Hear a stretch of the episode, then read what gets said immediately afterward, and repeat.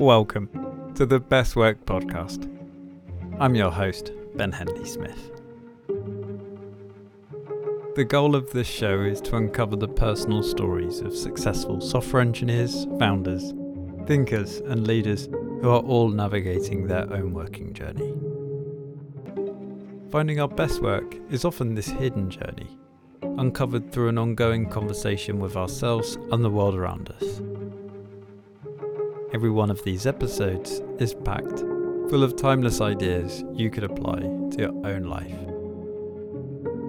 In this conversation, I speak to Afiya Chohollo, VP of Engineering at Onfido. We discuss why specialists and generalists are complementary to one another. Afiya explains the Einstellung effect and why being more generalist often gives us an advantage when it comes to problem solving. Afiya delineates two psychological drivers in her life positive forces like curiosity, problem solving, and inspiring leaders, and forms of hardship, as well as being underestimated and the imposter syndrome that results. This set of drivers leads Afiya to be intensely competitive with herself, and paradoxically, has enabled her to outperform her doubters over the years. She also describes a model that she calls the cone of uncertainty, which she uses to approach decision making and to inform how involved she gets with her team's planning. My granddad used to say that the greatest lessons in life are those you use at the tip of a hat. Afiya finds this balance between the practical and the theoretical and produces a type of intellect that is readily available and well tuned to building software and building companies. To understand Afiya's story is to know the obstacles she has overcome and the lessons it has given her, some of which she shares today.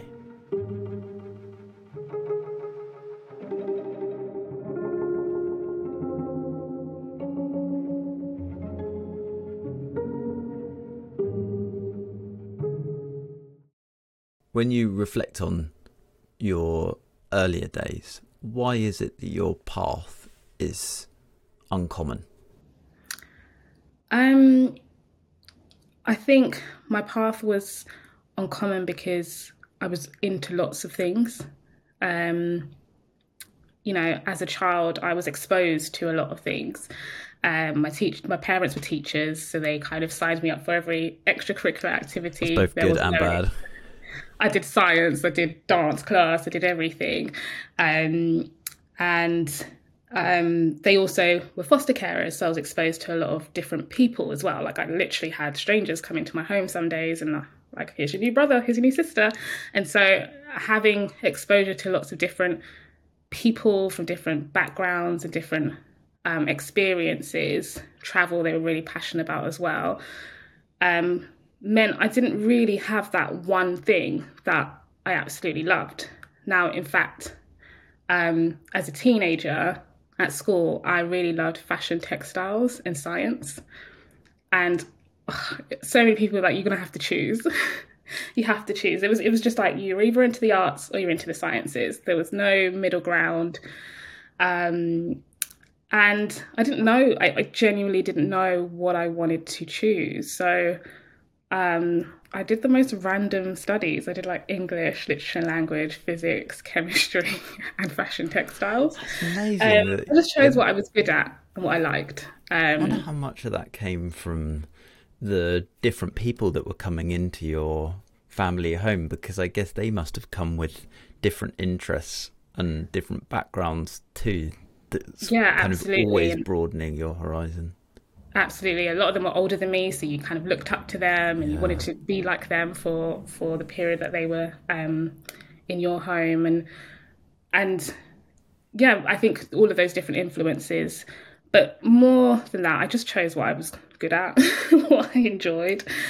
Um, and it was so interesting because back then, the options were very limited. It seemed really like, okay, you could be a doctor. And I actually hate, hated biology. That was the one science I didn't like. Don't be a doctor then. Um, or you could be a fashion designer. And I was like, well, that that doesn't. Neither of those really spoke to me. Um, I worked in a uh, sort of fashion business as a weekend job, and I saw that none of them made any money. So I was like, yeah, this is this is not going to work for me. Um, and so I, I, I stumbled across my degree choice. I think I put it into into some sort of course generator, um, and I found material science and engineering, and um, it you know lo and behold, materials are in absolutely everything, right? So your phone, your car, your plane, your laptop, um, structures. Um, so it's a really broad engineering course and that was perfect for me. Um, I really, really enjoyed the applied nature of engineering. So I might be changing the chemistry in a material so that we get better phone signal. You know, so how do we solve a problem? Um, and that was what really spoke to me. And I was lucky enough to do a placement um, with the Ministry of Defence and kind of worked with the best scientists in the country, best engineers in the country, and um, was able to use different techniques. Um, I was working in a very niche uh, field. Um, you know, it was the atomic weapons establishment, and um, there wasn't a lot of pu- pu- you know scientific publications. It was you know the the the team there, probably some teams in the US, uh, DoD, and Israel. Um, and that was it. So I used to read papers from different industry, and I would take techniques from like the semiconductor industry, and I would try it within what I'm doing because there was just not enough research. And um, I, you know, got to look over the shoulders of, of some some great people there who had a lot of time to just help me and and try out all of these techniques. And um, in the end, we discovered new things. We were able to publish the work, and it was a big lesson for me that actually, you know, now I, I, I know that innovation actually comes at the intersection of different domains. But I didn't know that at the time. I just didn't have enough data where I was. So I looked in another area and tried to apply a technique that worked in a completely different field to where I was. Um, and then since then, I've I've worked in different industries, and a lot of people say, "Oh, well, how do they all go together?" And the reality is, I was always solving problems, um, and you use whilst the problem itself might be novel, and I really like working on novel problems. The steps you go through to solve a problem, there are first principles. There are ways in which you discover that problem. There are ways in which you iterate through that problem, and there are techniques that you can use. Um, that I've used in, in lots of different paths and journeys ever since. Um, so I feel like, for me, I feel like everything is related. Um, and actually, some of the, the best ideas come from bringing different domains together. It's funny how it feels like our society must rely on both both sets because if you didn't have specialists who were experts, then you wouldn't necessarily have those um, more niche breakthroughs that you could then, or a generalist could then take some of those and then kind of swap them to different places or find the intersection. And it's almost as if I can't imagine things existing. We almost need both. Absolutely. Um, and I I learned so much from those experts that I worked with, and I still utilize some of those again first principles that I learned from them. But there is, I mean, there's a there's a there's a phenomenon called I think Einstein Einstein effect, where actually if you're so deep in a particular area, you just try and apply the same tools over and over again, even if there are better solutions outside of that, because that's what you know, that's what you've been trained to do. Um, Whereas somebody who kind of hops around more might try something outside of that, and it could be a better method or a better, tool um, than than something that you've been doing over and over again. Um, that's not always the case.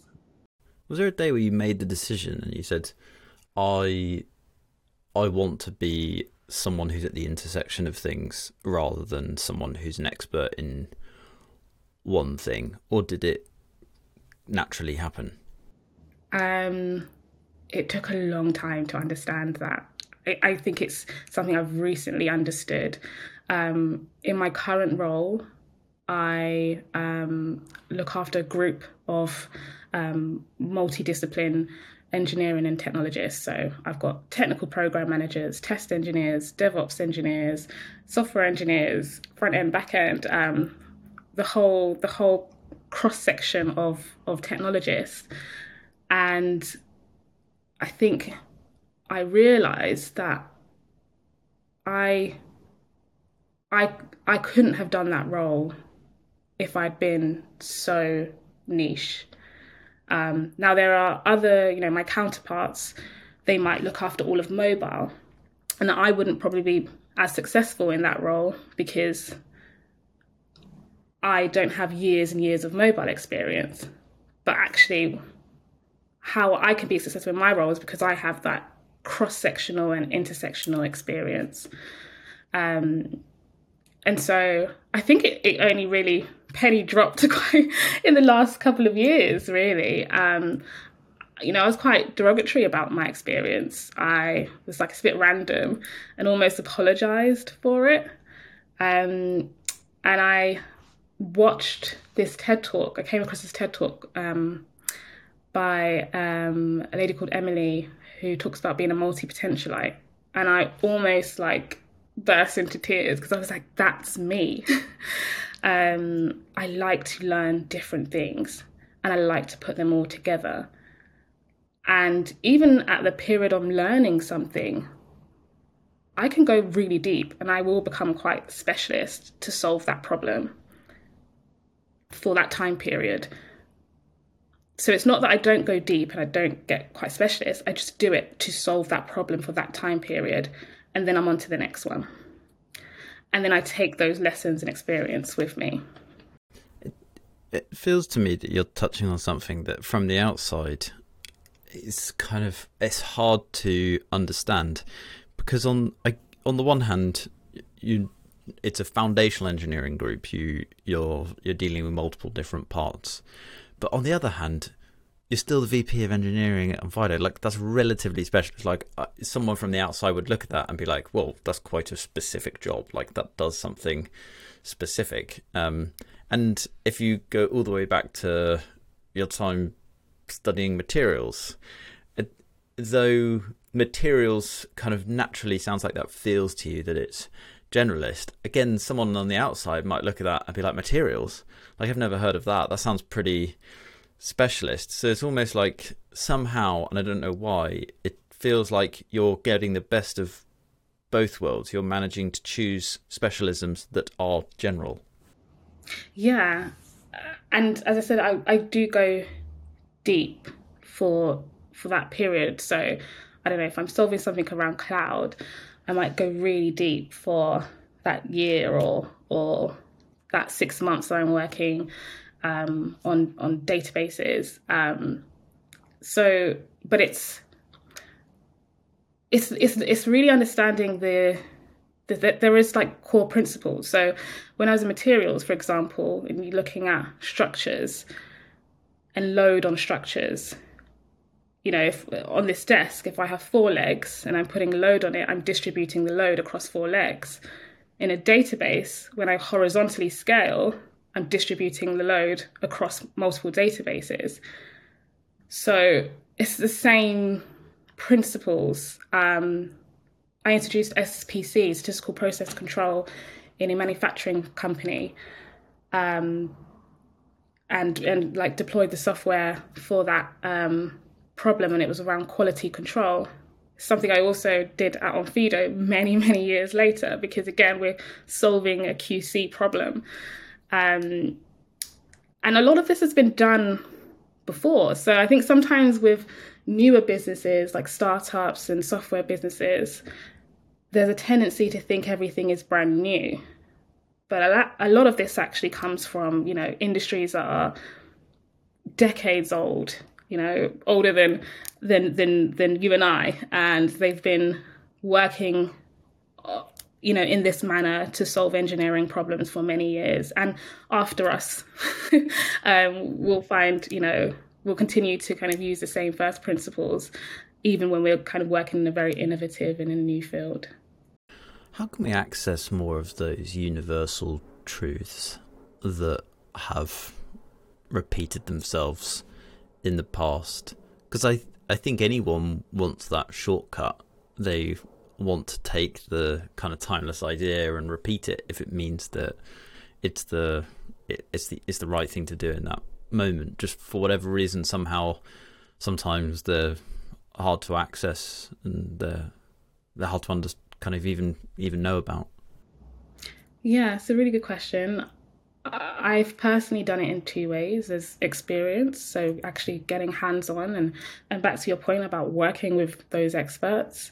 Um, you know, when I worked in manufacturing, I'd literally go down to the factory and I'd talk to people who'd, you know, been on that same machine for 40 years. Um, when I was um, at the Ministry of Defence doing research, I'd be with scientists, you know, principal scientists, and asking them, picking their brain. So, getting that diverse experience um, and working with those specialists is is one way.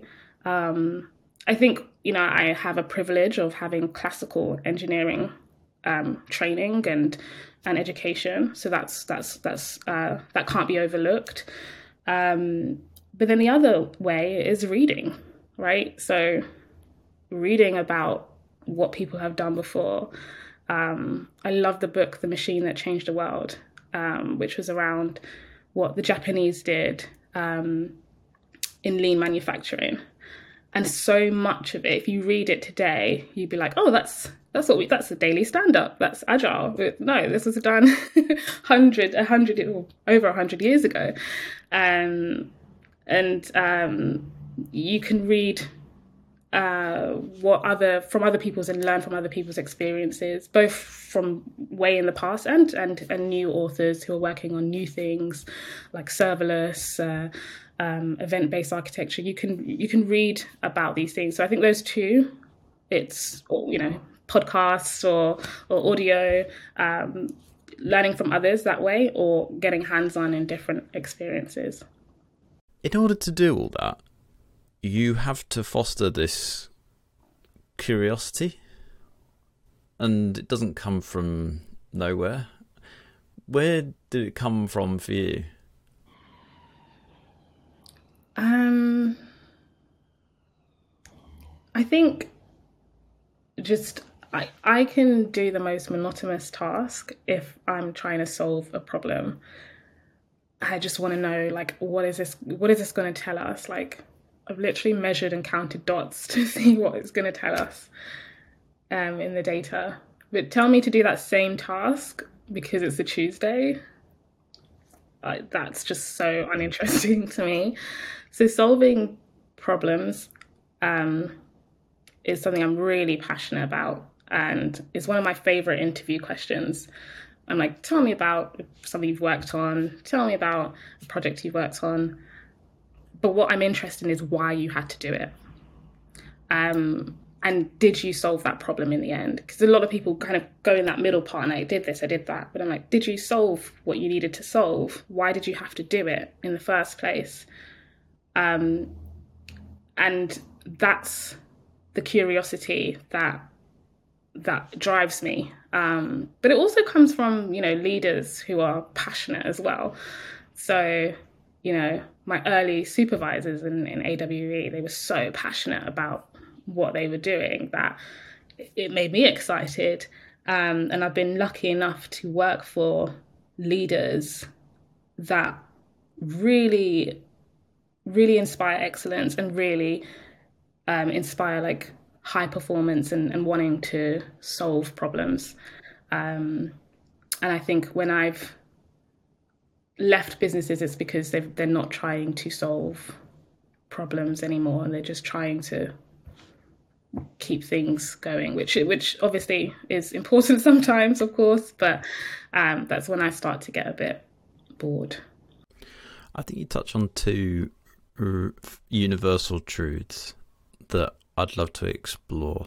There's the the vision of leadership and the kind of bubble that we work within on the one hand, and then there's suffering and going through hardship in order to achieve a, a grander design or, or vision of some sort.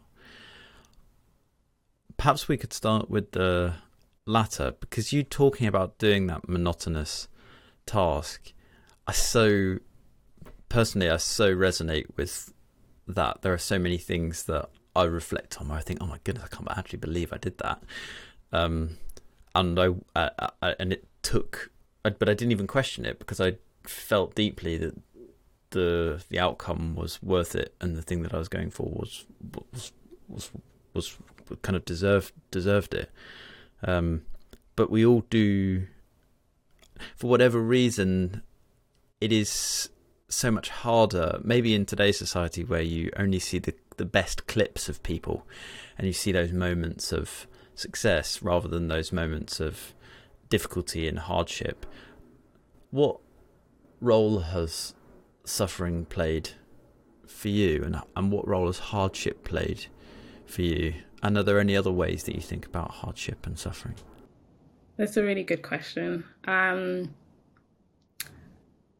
I have a um, blood disorder called sickle cell, um, and I have sickle cell SC. So it's a slightly milder form of the disease, which means I mostly have a normal, quote unquote, life. Um, but when I was at university, um, I ended up having two surgeries, and I've had another one since on my eyes which when you have surgery on your eyes, you need time to recover. So you can't actually, you know, go to lectures. You can't actually, um, you know, even open your eyes really. Um, and the second time it happened, it actually happened on my final year. So I was 100% convinced I wasn't going to graduate. Like 100%. There was no um there was no doubt in my mind that taking 6 weeks off in your final year that I was I was just not going to graduate. Um, I had lots of support from my peers, and um, they mostly went to lectures and got me my notes. Sometimes they didn't. Um, um, and um, actually, because I had done that year out, I was well trained on lots of scientific techniques that usually you'd need a PhD student to supervise. But because I had that time um, the university actually let me do it independently over Easter holidays, and I caught up. And um, not only did I graduate, I, I graduated top of my class. Um, but the months prior, you couldn't have told me that was possible. Like there was nothing in my brain that thought that was possible. So, so what was it? I'd come so far, um, and you know, I think I'd I'd come so far. I'd I just needed to push through. Um, I like to be in control of my destiny, which is a problem. Um, and I didn't want it to be based on anyone else. I wanted it to be like if I fail, I failed on on on me. Um, if I succeed, I succeed on me. And I'm I'm not someone who's super competitive um, with anyone else. I'm, but I'm so competitive with myself, and in fact, I've had quite a lot of people underestimate me. Um, and I think back, I don't know, 16, 17 years ago, and someone said, You don't look like the type who studies physics. Oh, God. And the funny thing is, I've ha- I have versions of that conversation every six months. um, but I equally have had people, Uh, and this goes back to leaders, I've had leaders almost spot me from the crowd and see my potential in me before even I have, and, and seen the way I work and given me the opportunity to succeed. So I've now come to a place where I'm quite at peace with the fact that some people will underestimate me, but there are also a lot of people who I respect and Um, I I value what they do, who see you as well. Um, and I think it might sound a bit pessimistic, but once you kind of make peace with with that, um, you you you put less pressure on yourself. And I think the reason why in some ways I was quite successful is because I knew I was going to be underestimated. I would go even harder. I would, you know, I study all night. I do. I remember, you know, colleagues who were like, "Oh, we'll just do half the paper." I was like, "I'll do all of it." Um, I'd I'd learn more than I needed to for each role. Um, I'd get hands-on experience. I'd get the certification. I'd do above and beyond because I wanted to feel less like an imposter, I guess. Um, so in a way, imposter syndrome has has helped, um, but I, I wouldn't say it's healthy. It certainly sounds like a drive. It, it's almost as if drive comes from either a dark or a light place, and in in, we all wish we were driven by things that were hopeful. Um, but there are times where you're driven by something that is difficult and hardship in your past in some ways has given you the drive to do things. Yeah, I think I've been more driven by hardship um, than than uh, hope or pos- positivity, and I'm trying to change that. But um, yeah, I think I've, I've definitely in the past been more driven by hardship and a want to either overcome or prove myself. Um, and it's interesting because now as a leader, I see that in some of the people I, I lead too. And it's getting them to see that they're better than they than they tell themselves that they are. Um, and so it's kind of come full circle. You know, I had leaders who did that for me, and now I'm trying to do that for others. It's odd that those two universal truths that we picked out, the the visionary part and the hardship part, seem so interrelated, almost as if because you went through that hardship and it's taught you so many things, you are now able to paint the vision and be the type of leader because of all of those experiences. Yeah. Um, I mean, anytime I take on anything new, I still get that feeling of, you know, it's like that, oh, I don't know how I'm going to do this. Yeah. Um, but again, I think I've learned to articulate that and frame that um, have this sort of concept as the cone of uncertainty. And so you're going to go through that cone. And as time goes on, you know more, you become actually quite expert in that thing. Um, and I know that I'm going to go like? through that. Um, so it's, you know, if you have a graph and you have time along and then you have um, uncertainty, and it's literally a cone over time. Um, and it, it, it it goes down, your uncertainty decreases as you know more.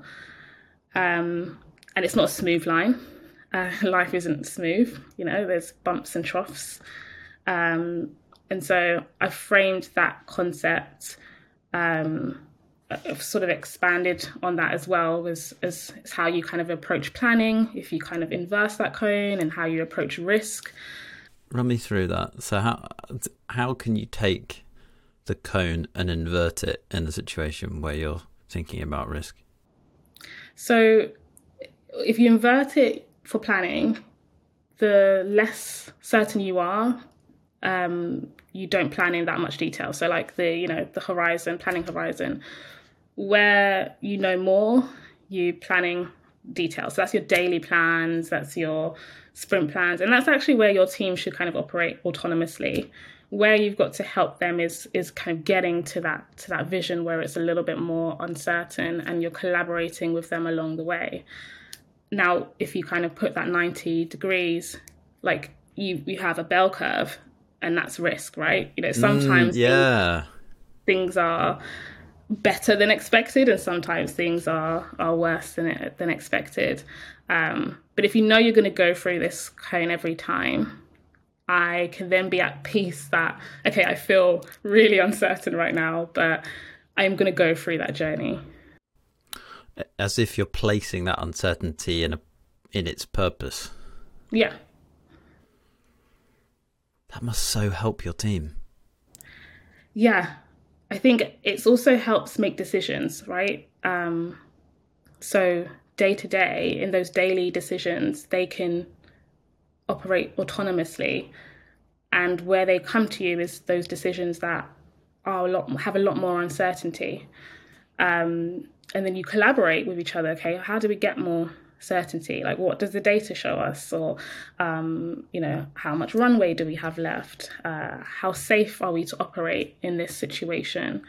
Um, and you put metrics behind that and actually most of the time you're just helping them frame that and then they can make that decision themselves um, or you're giving them information that maybe in their world in their silo they don't see. But actually if you give them the information they need they can make those decisions as well.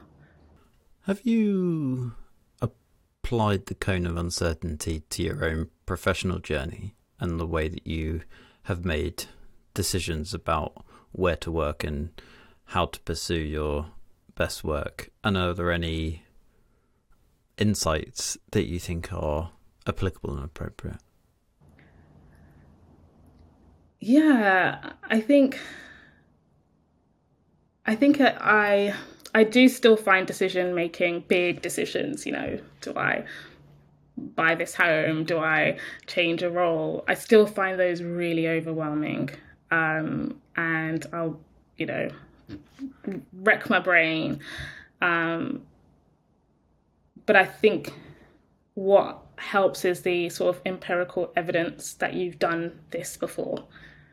Um, and so whenever you know you're thrown something, whether that's a new opportunity within a company or or, or maybe your next phase, just reminding yourself that you've gone through that before. Every company, you have to learn the new norms, you have to learn the new terminology, you have to learn the people, you have to learn the technology.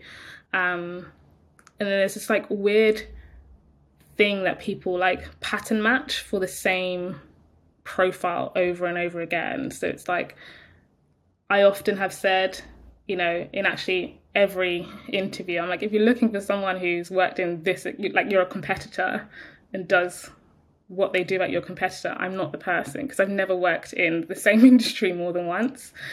Um, and so I'm I'm really upfront about that and um, you know ask the the people I'm speaking to to to really think about, you know, do they just want to pass a match for the same? Or do you want someone who actually will go through that journey, um, but probably will bring something new and something different? How do you think about risk when you're deciding where to work and how to make key decisions? So, whether it's a skill set that you want to develop, or whether it's that you take the plunge and decide to do something new, how do you assess risk? If I'm honest, um, in, in previous decisions, it's more of been risk of staying put. Um, it's like the risk of me sort of rotting there and not growing and and and not achieving what I want, um, which is not the best motivation. Um, you know, I've gone, you know, I usually go through this where I'm just so excited about being there and solving the problems, and then there's there's some sort of switch that happens maybe after a few years, and I'm like, oh, if I stay here, I don't think either the work would drive me or even sometimes, unfortunately, the values of the company is aligned with mine. And so the risk of staying there becomes quite a detriment to my overall sort of life satisfaction. I think looking back, that's how I made most of my decisions, and I would. I'd like to not do it like that, though. Mm. I, I can imagine you going through that process, and I can I can almost I can almost feel it and and and envision it that moment where you're everyone else thinks about the risk of leaving but you're thinking about the risk of staying and i can see how that will help your decision making and, and you have a, a more broad a more broad way of thinking.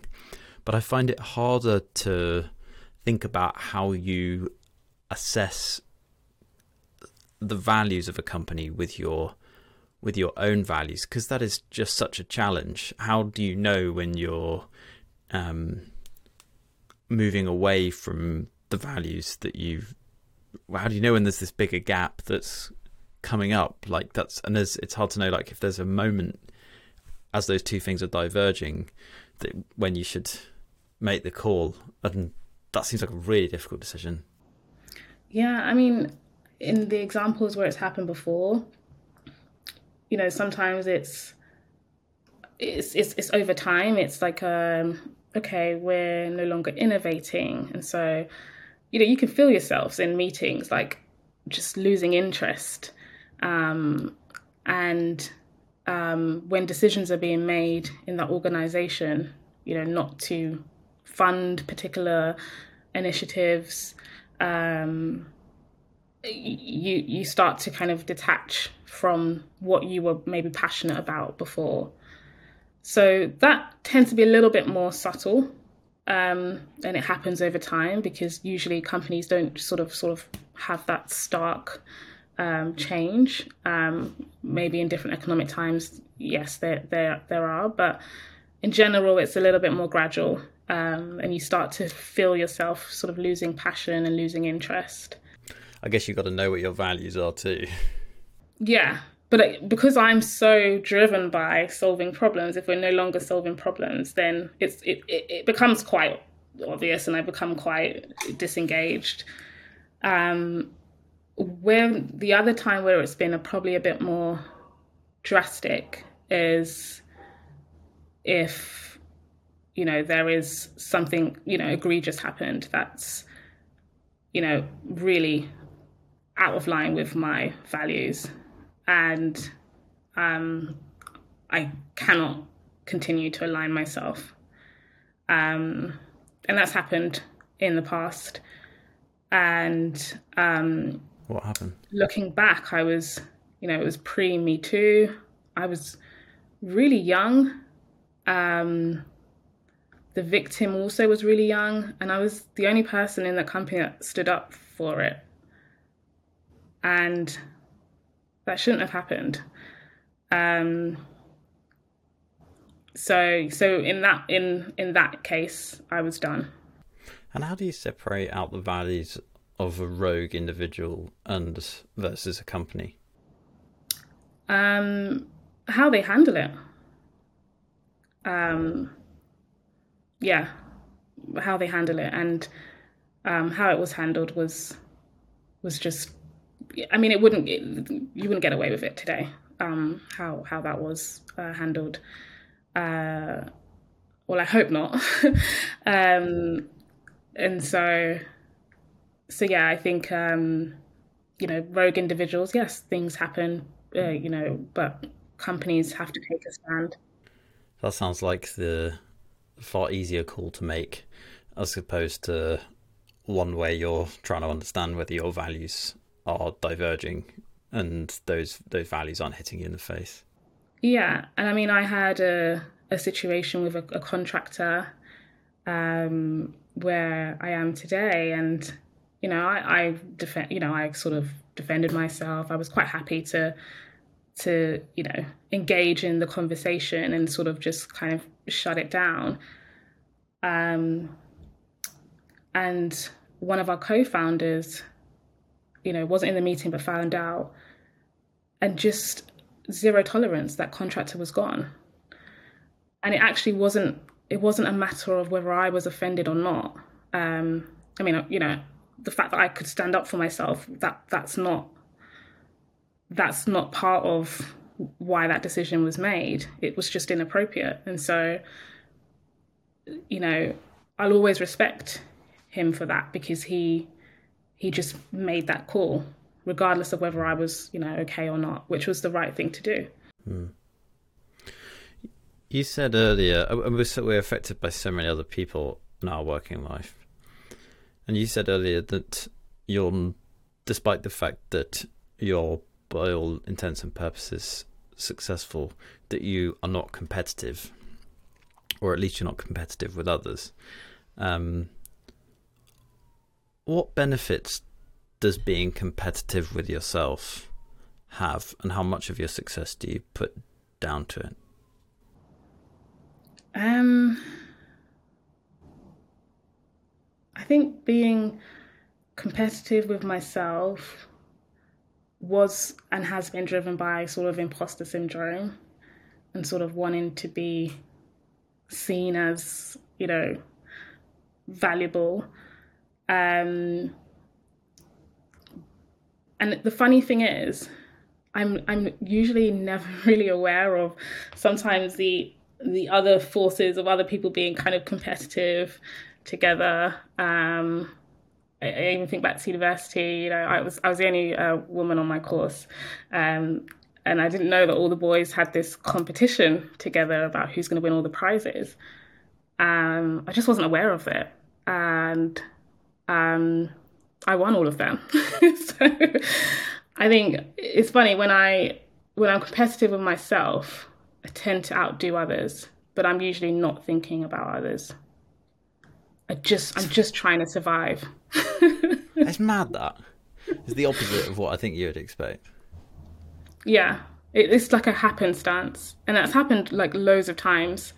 Um, you know, I've been aware of even people being competitive against me in an almost sort of uh, I want to say sabotage, but you know, you know almost sort of trying to sort of discredit me, and I'm just so focused on on myself and trying to prove to myself that I'm good enough, and I always just end up outperforming that person. Um, so maybe they should focus on themselves. yeah, I have this mini theory that if we focus on ourselves and we compete with ourselves rather than others, then we're not drawn to uh, kind of worry about what other people necessarily are thinking of us in that scenario, and therefore our interests don't diverge and go in the kind of multiple different directions. Instead, if we compete with ourselves, we're ultimately kind of forced to follow our own inclinations. Like we have to do what we are passionate about because if we're competing with ourselves why would we be competing with ourselves about something that we weren't being pulled towards it's almost like it forces it in some way yeah i mean i think there's still an element of um even when you're competing with yourself of of trying to prove yourself to others um there is still an element of that but it's not it's not competing with those others um so so yeah, I think um, there is still an element of some level of approval. Um, definitely when I was younger, for sure. It. I don't want to be driven by that fear and that hardship. Uh, how do we flip? How do we not be driven by feelings of insecurity and instead be driven by feelings of hope the light not the dark like mm. you said you're in the middle of that transition like how how's it going yeah no i think uh, the i think going it's, it's such a cliche but like going into your 30s you just have a different perspective and um I became really clear about what I'm good at. Um, I started to recognize even the, the people that recognize me. So, like, I used to have, you know, some of, still to this day, I'm in touch with most of the leaders I worked for. And, you know, sometimes if they send you a Merry Christmas text, you're like, oh, why are they, you know, why are they texting me? Because you almost didn't feel like, you, you know, you, you're good enough for that. and it's so that's such a weird thing and now like i make sure i get my christmas text in first you know just like and i really appreciate that they recognize that in me and that is an evidence point for me right like forget the people who underestimated you think about the people you respect and they recognized what you were good at then also look at back at all you've achieved and again that's evidence that you can can tell yourself um, and so I think between sort of looking back at your evidence, accepting who I am, um, accepting that, you know, once I heard that term multi-potential, I, I, was like, I have a word for it. This is who I am.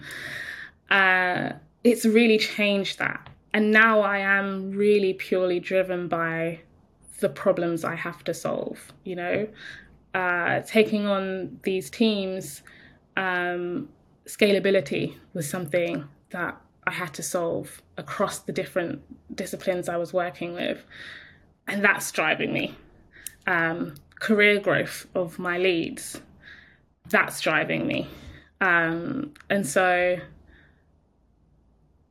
building systems that are scalable and reliable, that's driving me. And now I think that will be how I make my decisions going forward. Like, what's the mission that I'm trying to solve, as opposed to what's the risk of me rotting somewhere. how do you think you could have learnt these things earlier? Um, I think having having examples or people like as I said when I heard that word and, and watched that TED talk, I, it just the penny dropped. And um, you know now I'm a school governor and I, I, I go into schools and I, I tell the young people, don't worry about the job that you're gonna have. You're 16.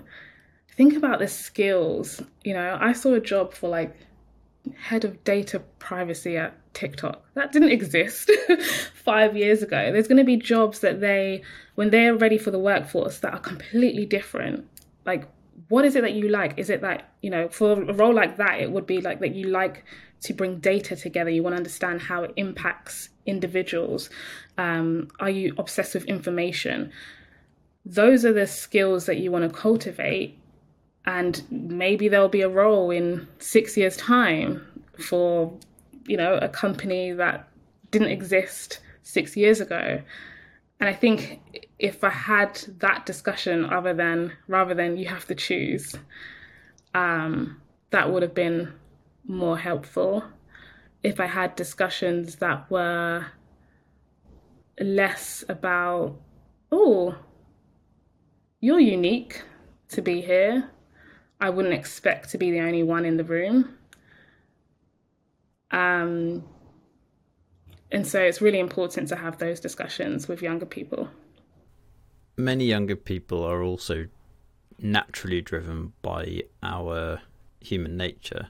And there's a big part of our human nature before we perhaps get tamed and educated in that way that pulls us towards status and uh, a big part of status is how much money we earn, where we fit in respective of other people. And therefore, you're kind of drawn to these kind of two big ticket items like which job am I going to do? Because essentially that will give me my status in society and then secondly how much how much money will i earn because that will that will reinforce it in some way and that'll be another barometer how do you how do you not internalize that how do you put that in its place and instead focus on those skills? Um, and then I think, uh, uh, and then follow up from that, like how how should you use it? Should you completely ignore money and status, or should it be a part of your decision making? Um, so maybe not status. I never really thought about status, but again, like it was only in later life I really started to talk about money. And I think that is important. And it's often, again, a conversation, especially young women don't have, and you know, I'm not exposed to. Um, you know, and that's you know, I have friends who are very similar to me, and somehow the men all have groups around investing, you know, group chats, and we didn't. Um, so I think it is important, and it's not either or. So if your skills are valuable, you'll make money, and and you should make money. Um, so you know, we all have to live. We all have to eat. Uh, so I think we should talk about money. I think I think I think it's important to talk about money, um, and that's another thing that I sort of learned later, later on. Um, but I don't think that negates letting people explore different roles and letting people explore different skills. I guess we are also in a skills based economy where if you learn skills and understand skills, naturally our market economy will reward you learning those skills uh, and applying your brain uh, as opposed to the other way around. So it's almost like maybe they're not mutually exclusive. Actually, if you do head towards money, maybe that takes you in. Uh, maybe you don't want to start with that, but at least if you go with skills, it's highly likely that money will follow. Absolutely. Do any of these lessons help you be a better leader of other people? Yeah, I think becoming a leader, a people leader, um, because it's interesting. I, I, I, didn't want to be. um, I loved leading technical programs um, because you got to lead everyone, but for the objective that you were all trying to to work on and deliver. Um, and you got to be hands on with the technical solution. But when you become a people leader, you have to give those opportunities to your team.